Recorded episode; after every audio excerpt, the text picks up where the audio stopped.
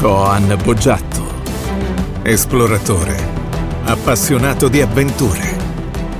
Ti accompagna in questo viaggio affascinante alla scoperta di culture, imprese straordinarie e curiosità senza fine. 1398 Nord-Est Street, San Bernardino, California. Sono circa le 10 del mattino, perché sappiamo che il museo di McDonald's apre alle 10 del mattino, ma questa volta ci presentiamo a questo appuntamento un po' impreparati. Non, siamo, non, non, abbiamo studiato la vera storia di McDonald's, ancora non abbiamo visto il film McDonald's The Founder.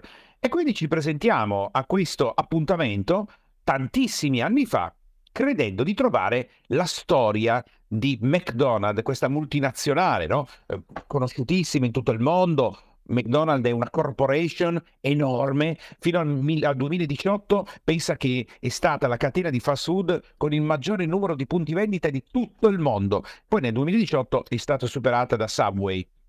McDonald's è diventato un, un, simbolo della globalizzazione, dello stile frenetico, del consumismo, eh, è stato aggredito, ne hanno parlato bene, male, eh, insomma McDonald's è veramente, penso che sia forse uno dei brand più conosciuti al mondo, ci lavorano circa mezzo milione di persone.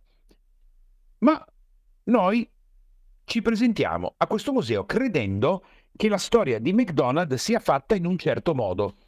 Mi ricordo che quando siamo arrivati al museo sono rimasto perplesso perché guardo da fuori il museo di McDonald's e non vedo la M a cui sono abituato, vedo, non vedo Ronald McDonald, ma vedo un altro tipo di, di, di, di mascotte, una specie di, non so se un hamburger, un, una, una frittella che corre su dei pattini, non capisco. E sembra anche un po' abbandonato, devo dire la verità, ma apriamo la porta, sento il suono del campanellino ed entriamo nel museo di McDonald's. Devo dire la verità che io pensavo che fosse una sede ancora operativa, quella di San Bernardino, che è stata la prima sede di McDonald's in California, invece è un enorme museo. Un po' abbandonato, nel senso che tutto è organizzato bene. Vedo tantissimi oggetti di McDonald's, una quantità immensa, fotografie, immagini, magliette, eh, di tutto e di più. Il museo è free, ci siamo solo noi. A un certo punto mi si avvicina una persona e io interscambio rapidamente due o tre parole, ma la cosa che mi colpisce è che prima che io possa dire qualsiasi altra cosa, questa persona mi dice no, perché quel maledetto di McRock, lo chiama così, e dice quel maledetto, dice quale maledetto? Sì, sì, quel maledetto che, che ha rubato il, il, il brand, che ci ha fregato. E scopro che non è McCrock, preso in giro in quel momento mettendoci il Mac davanti, ma si chiama Ray Kroc, è odiatissimo. Io so che fu l'amministratore delegato, credo che sia il fondatore, e invece in quel momento entro in contatto con un ramo della famiglia dei fratelli McDonald che ancora oggi odia profondamente Ray Kroc. Capisco di essere in un posto completamente diverso. In quel momento, un po' come quando ti risvegli, vedo veramente il museo. Il museo è una storia che narra qualcosa di diverso, che io non conoscevo, ma che imparai a conoscere in quel momento. Qual è la vera storia di McDonald's? Beh, moltissime persone associano McDonald's alla storia dell'American Dream, che parti dal, dove parti dal nulla e poi crei una fortuna sfrenata. Tanti si saranno chiesti, ma, ma i, i McDonald's oggi quanto sono ricchi, quanto sono potenti. Allora dobbiamo tornare indietro agli inizi del Novecento. Una famiglia di immigrati irlandesi che arriva dal New Hampshire. Si chiamano Richard e Maurice McDonald, i due fratelli, che dovranno affrontare un momento difficile perché il padre si chiamava Patrick McDonald, Dopo aver lavorato 42 anni in una fabbrica di scarpe, viene improvvisamente licenziato. Lui, insieme a tantissime altre persone, si ritrova disoccupato e, attenzione, senza pensione, perché qui negli Stati Uniti d'America la pensione non è obbligatoria. E di conseguenza, se la famiglia o la persona non ci ha pensato, si trova senza denaro. Il colpo per la famiglia è durissimo, bisogna mantenersi. Allora Richard e Maurice decidono di partire, fanno armi e bagagli e decidono di partire per la California. Hanno un grande sogno, vogliono diventare milionari, multimilionari, entro i 50 anni. Allora partono con la loro valigia di cartone, qualche bel vestito, un paio di scarpe, un diploma di scuola superiore, una spazzola, mettono tutto quello che hanno nella loro valigia e partono appunto per arrivare in California. Siamo alla fine degli anni venti, la prima guerra mondiale è finita, ancora la grande recessione non ha fatto eh, il capolino e eh, stiamo vivendo gli anni ruggenti americani o almeno il preludio degli anni ruggenti che arriveranno poi dopo gli anni 30. Però comunque dopo la prima guerra mondiale già si sente il profumo. E i due fratelli che cosa fanno? Cercano di portare avanti e di trainare il carretto.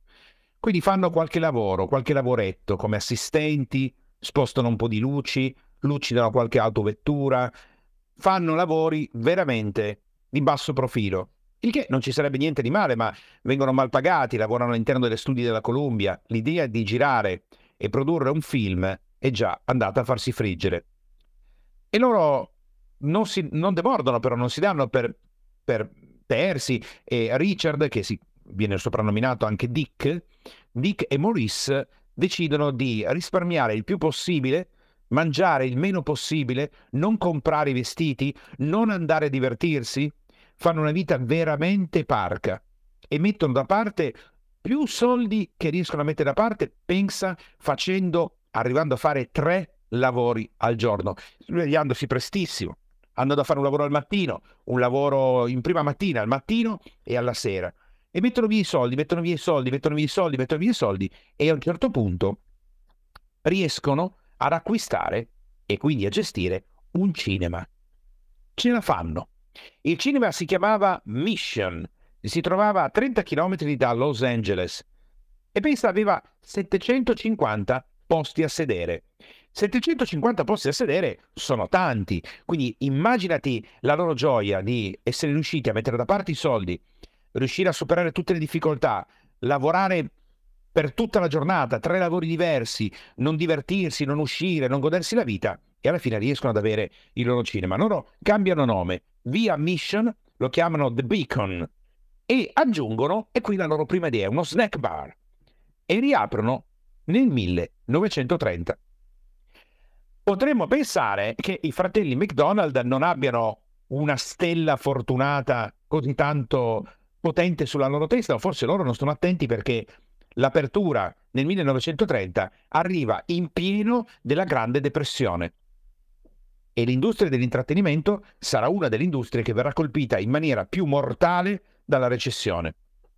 Il loro progetto svanisce, evapora, si polverizza, accumulandosi sotto pagamenti, bollette, eh, istanze di pagamento, vengono inseguiti e a un certo punto non ce la fanno più, sommersi dai debiti, si arrendono e vendono il cinematografo. Il sogno dei fratelli McDonald non stava certo andando come loro avevano desiderato, ma Dick e Maurice non si arrendono e pensano all'esperienza che hanno fatto con il cinema, con, de- con il loro cinema che avevano comprato con tanto sacrificio e con l'apertura del loro snack bar che funzionava decisamente bene. Allora ritengono che il passo successivo sia recuperare altro denaro, farsi dare qualche piccolo prestito, non allontanarsi dalla California e aprire un piccolo locale per la ristorazione. Con tutti i soldi che hanno, aprono il loro primo localino. Come faranno ad aprire il primo locale? Questo è molto interessante. Avevano i soldi per aprire subito un McDonald's? No. Aprono un chiosco di hot dog, piccolo, portatile. Si spostano a secondo di dove si presentano i lavoratori. Siamo in un periodo difficile, la depressione ha colpito veramente tutti. E allora il carrettino di hot dog, eh, sferragliante e profumante, eh, con le salse, attira tantissime persone i lavoratori, i camionisti che si fermano per strada e loro possono spostare il loro carrettino a seconda del luogo dove si vende di più. E così cominciano a recuperare del denaro e arrivano ad aprire il loro primo locale a San Bernardino. Lo chiamano barbecue. Anzi, per essere precisi, lo chiamano McDonald's Barbecue. La loro idea è semplice. Dobbiamo sempre pensare al periodo in cui siamo. È un locale drive-in. Quindi le automobili escono dalla highway o dalla strada dove si stavano recando, che stavano utilizzando, accostano, ordinano e ci sono delle ragazze sui pattini a rotelle che vanno avanti e indietro. Signora desidera, poi via sulle, sulle pattine a rotelle e tornano indietro. Il menù addirittura di 25 portate diverse, ce ne sono tantissime, ma ce n'è una che prende il largo. L'hamburger. L'hamburger diventa una delle pietanze principali degli Stati Uniti d'America. E così, a un certo punto, dica Maurice, guardando tutte queste ragazze che vanno avanti e indietro, tutti questi hamburger che vengono venduti, fanno, decidono di fare una scelta interessante. Nonostante stessero andando bene, decidono di chiudere il ristorante, rinnovarlo completamente e di riaprirlo nel 1948. La guerra è appena finita. Stiamo per entrare nei grandi anni 50, dove si poteva fare un successo stratosferico. E loro hanno una grande idea. Via il menù con 25 portate. Facciamo solo hamburger. Le ragazze sui pattini, via, ci costano troppo. Perché parcheggiano, poi le ragazze devono andare avanti e indietro, dobbiamo pagare delle persone, abbiamo troppo menù. Adesso devi parcheggiare, entrare nel negozio e ordinare al banco. A loro sembra una decisione bellissima. Sono entusiasti. I fratelli McDonald, fotografati all'apertura del 1948, hanno in faccia il sorriso stampato di chi dice abbiamo preso la decisione giusta e adesso faremo veramente i milioni. Loro volevano ottimizzare i costi. L'idea dei fratelli, fratelli McDonald, che è la filosofia attuale anche del McDonald's, è quella del ridurre i costi per poter guadagnare di più. Ma non hanno fatto i conti con l'oste. I clienti sono abituati a ricevere il cibo in auto e appena si rendono conto che in questo nuovo locale, il McDonald's Barbecue, tu devi entrare dentro il locale e ordinare per prendere il tuo hamburger e poi andare via, ingranano la marcia e vanno verso altri ristoranti. I McDonald's hanno commesso un grave errore. Le bollette cominciano di nuovo ad accumularsi. I debiti bussano alla porta le banche cominciano a scocciarsi. E mentre loro temono di aver fallito nuovamente, accade qualcosa di strano, di particolare. I camionisti. I camionisti cominciano a fermarsi. Tu ti chiederai come mai i camionisti? Perché i camionisti non ci stavano nel drive-in. Il camionista non poteva parcheggiare e avere la ragazza che arrivava con i pattini a rotelle a chiedergli che cosa voleva, perché poi il camion è alto, qui i camion negli Stati Uniti sono enormi, giganteschi, grandi, ti devi arrampicare per salire, quindi loro non potevano utilizzare il drive-in, ma potevano parcheggiare nel grande spazio, nel big space intorno a McDonald's, parcheggiare il loro camion, scendere e finalmente comprare anche loro gli hamburger. Maurice e Dick riescono a produrre 100.000 dollari all'anno nel momento in cui i camionisti decidono di dargli un aiuto.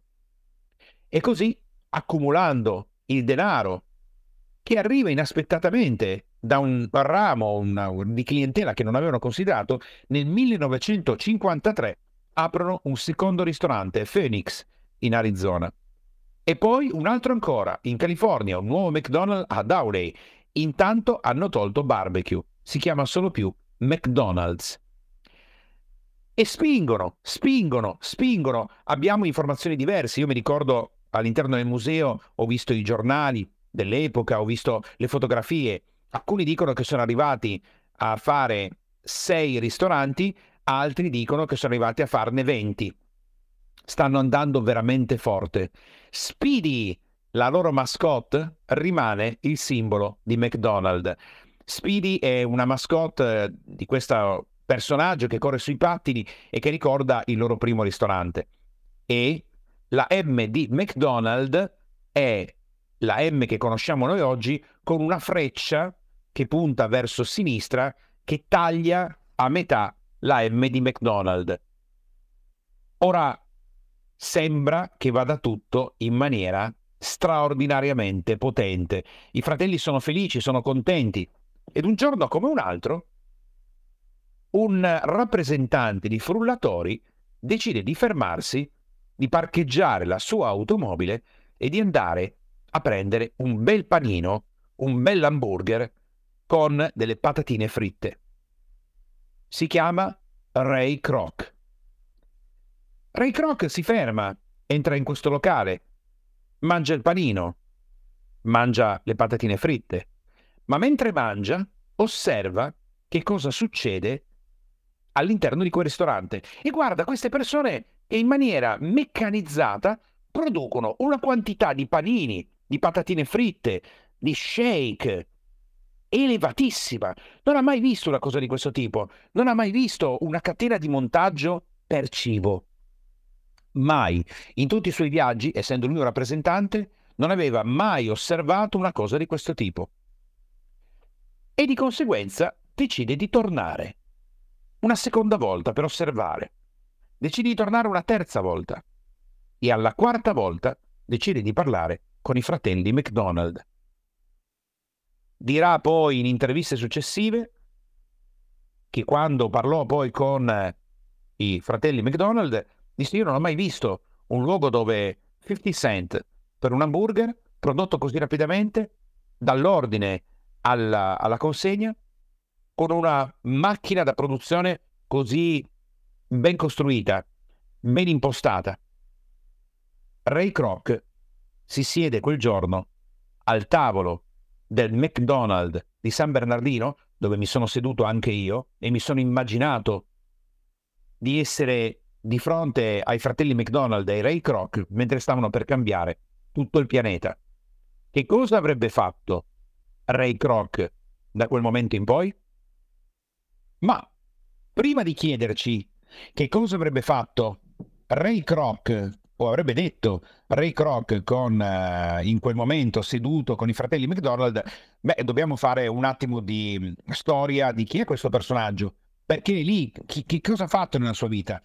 Il suo nome completo è Raymond Albert Kroc, nato il 5 ottobre del 1902, di famiglia cecoslovacca, perché ai tempi, in quel periodo, ancora si parlava di Cecoslovacchia e comunque lui era di origine ceca, il genitore era di origine cechi e ehm, lui inizia la sua vita come tutti gli altri, facendo i suoi studi, iniziando a fare qualcosa, ma è un ragazzo molto ambizioso, tant'è vero che già da giovane eh, per poter servire durante la prima guerra mondiale e lavorare con la Croce Rossa, mentì sulla proprietà. Aveva 15 anni, disse di averne 18 e andò e partì per la prima guerra mondiale. Tornando, fece tanti lavori diversi, quindi un personaggio eclettico, oggi diremmo multipotenziale. Fece il venditore porta a porta di bicchieri di carta. Cercò anche di eccellere nella strada come musicista, suonando, suonando il piano, ma la sua vera carriera la iniziò diventando un rappresentante di Mixer Milkshake. Quello fu il suo vero lavoro dove divenne anche rappresentante nazionale. Quindi era veramente bravo. Kroc era capace di vendere in maniera importante. Ora, nella sua vita sappiamo che la sua multipotenzialità, la sua capacità di cambiare diversi lavori, fece anche l'agente immobiliare, ad esempio, e per quanto riguarda il pianoforte, di sera andava a suonare nei bar, quindi si dava veramente da fare. Ora, perché è importante sapere che lui il suo lavoro principale ai tempi era essere un rappresentante di eh, eh, macchine, di, di, frullatori per fare i milkshake. Perché quando nel 1954 lui si ferma per mangiare un panino, in realtà lui aveva deciso di fare questa deviazione, questa variazione, non solo perché voleva fermarsi a mangiare, ma perché sapeva che stranamente in quel ristorante lavoravano otto frullatori in contemporanea.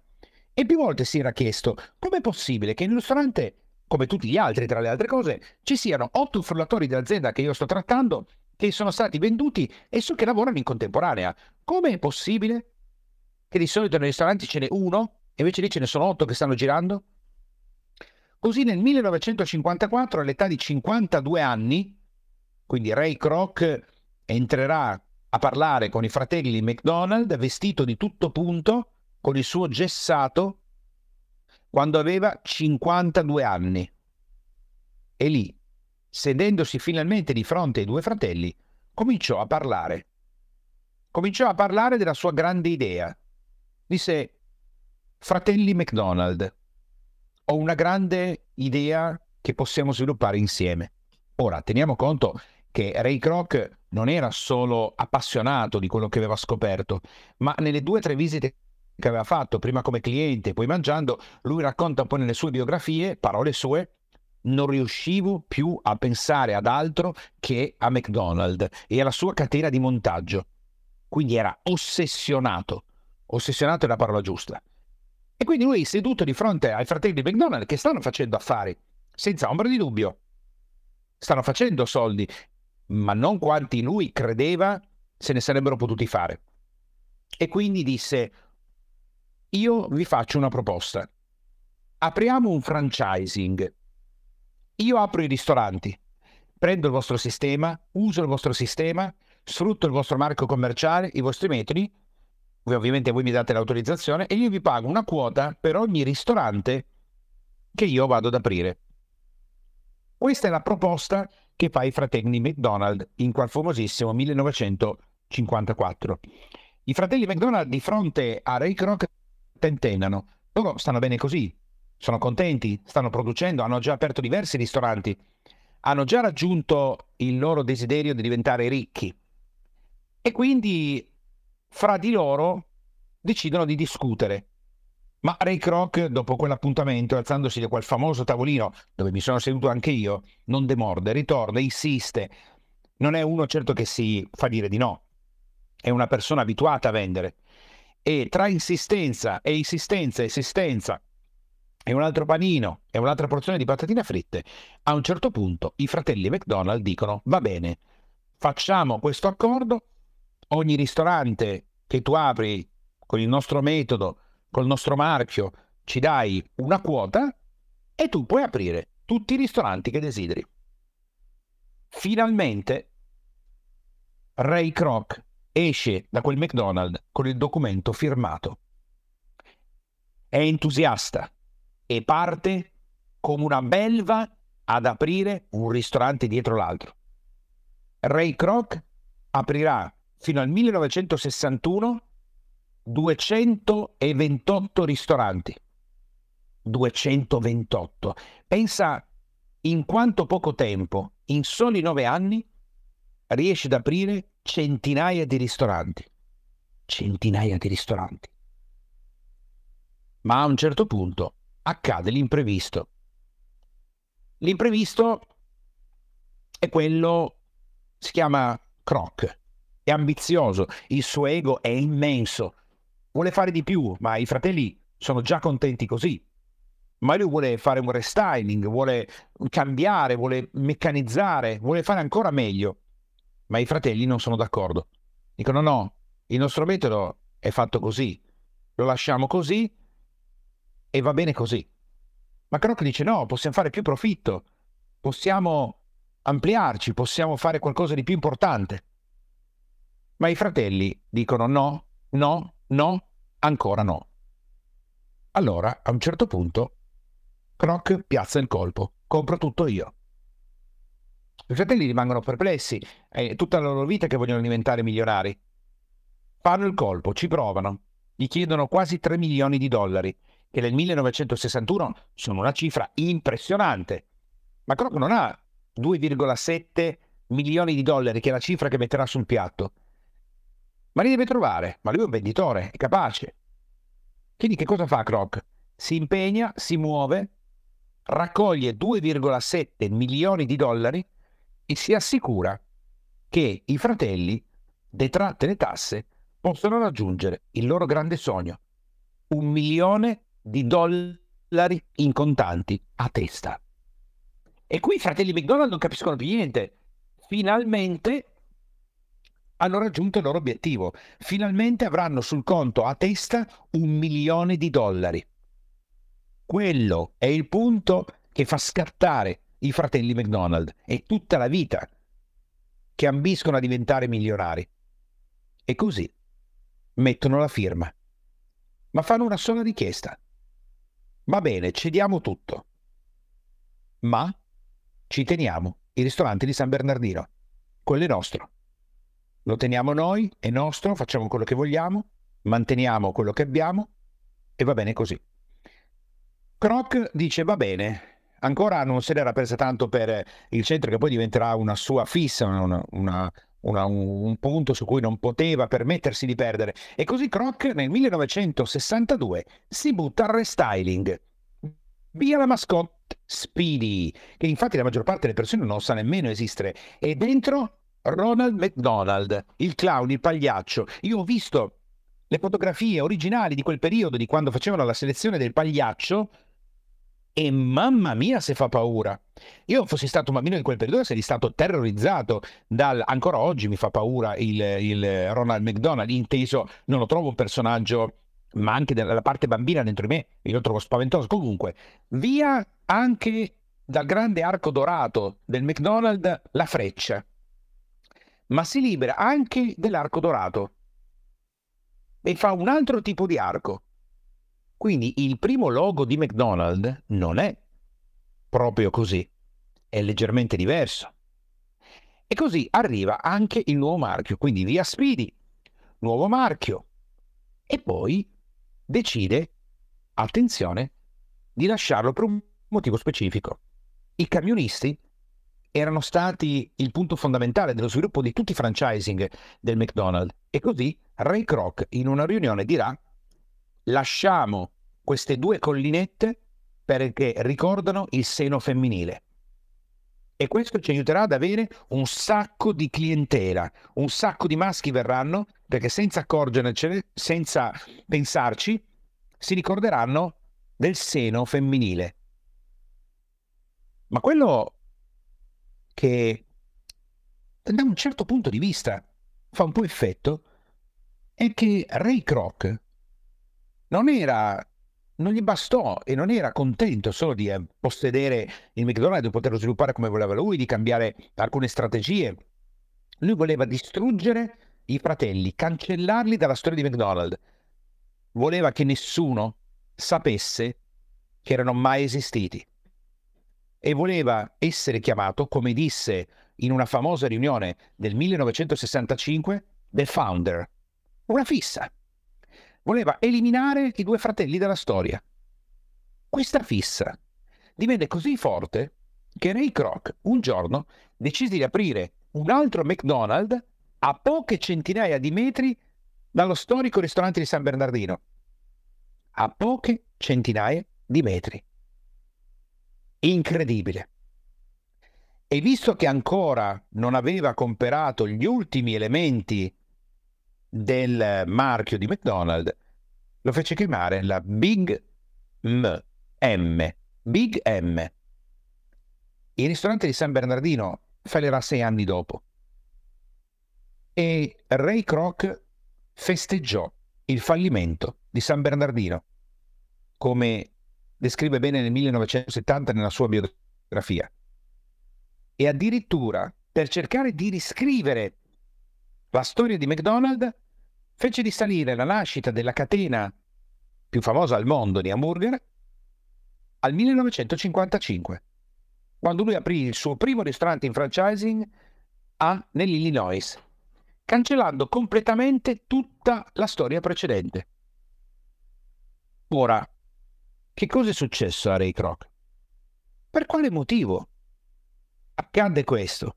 La rabbia, l'ego, veramente difficile un danno morale per i fratelli mostruoso che infatti ancora oggi viene riportato perché se vai al museo di McDonald's e incontri come abbiamo fatto noi i discendenti dei fratelli McDonald's sono arrabbiatissimi.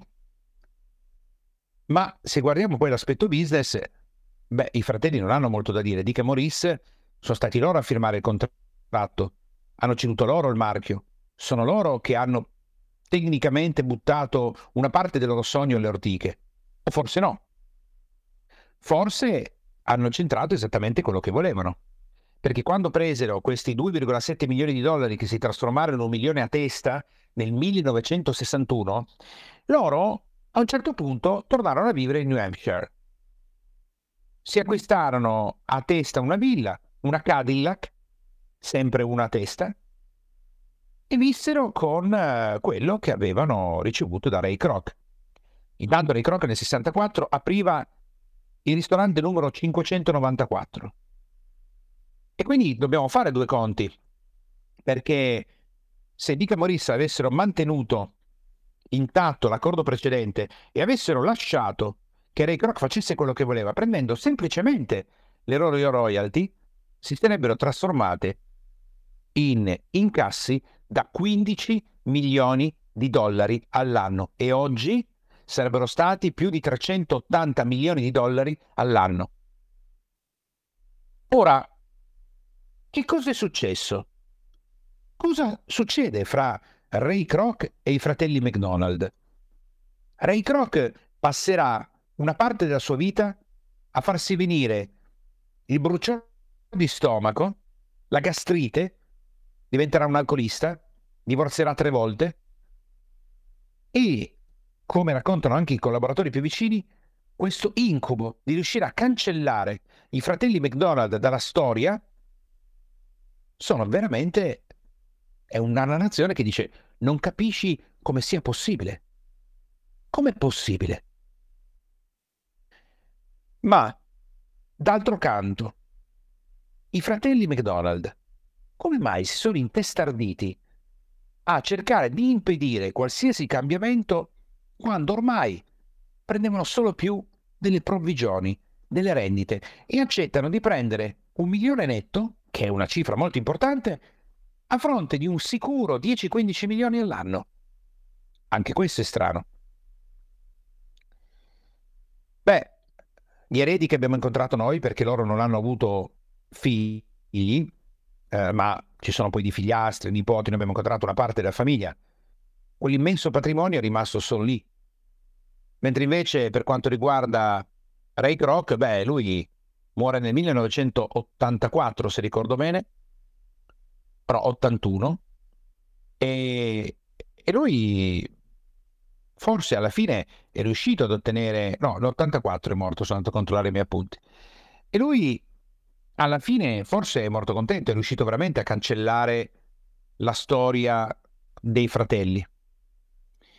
Comunque, tutto questo, questa rincorsa è successo, si chiude poi alla morte di Ray, eh, di Ray Kroc con McDonald's, con la nuova amministrazione, che decide di riservare ai fratelli McDonald lo spazio che meritano nella storia di uno dei marchi più famosi del mondo e ricominceranno a parlare di loro, a parlare della loro storia, di quello che hanno fatto e di parlare quindi non solo di Ray Kroc, ma anche di chi aveva veramente fondato il McDonald's. Una storia strana, se vogliamo vederla da un certo punto di vista, perché potremmo pensare, ma con tutti i soldi che queste persone hanno fatto, con tutto quello che hanno deciso di portare avanti, com'è possibile che si siano scontrati eh, così tanto? Perché lui voleva polverizzarli, cancellarli dalla storia? Quanto è stata la parte forte, egoica, mm, che faceva muovere Ray Kroc, che ormai era uno degli uomini più ricchi del mondo? Difficile a dirsi, molto molto difficile. Chi lo sa, chi, chi, può sapere che cosa c'era nella testa di Ray Kroc? Verrebbe subito da dire che Ray Kroc eh, non fosse una brava persona, eh, che comunque abbia sbagliato, li abbia sfruttati. Il film The Founder è fatto a favore dei fratelli McDonald e pare, voci di corridoio, che sia stato sponsorizzato da McDonald's per fare in modo di recuperare la storia dei fratelli McDonald e diminuire l'impatto di Ray Kroc mettendolo un po' sotto cattiva luce per riportare l'innamoramento verso McDonald's pensando che la popolazione o comunque il pubblico avrebbe gradito ulteriormente il marchio di McDonald's se avesse scoperto la vera storia alle spalle. Ma Ray Kroc era veramente così?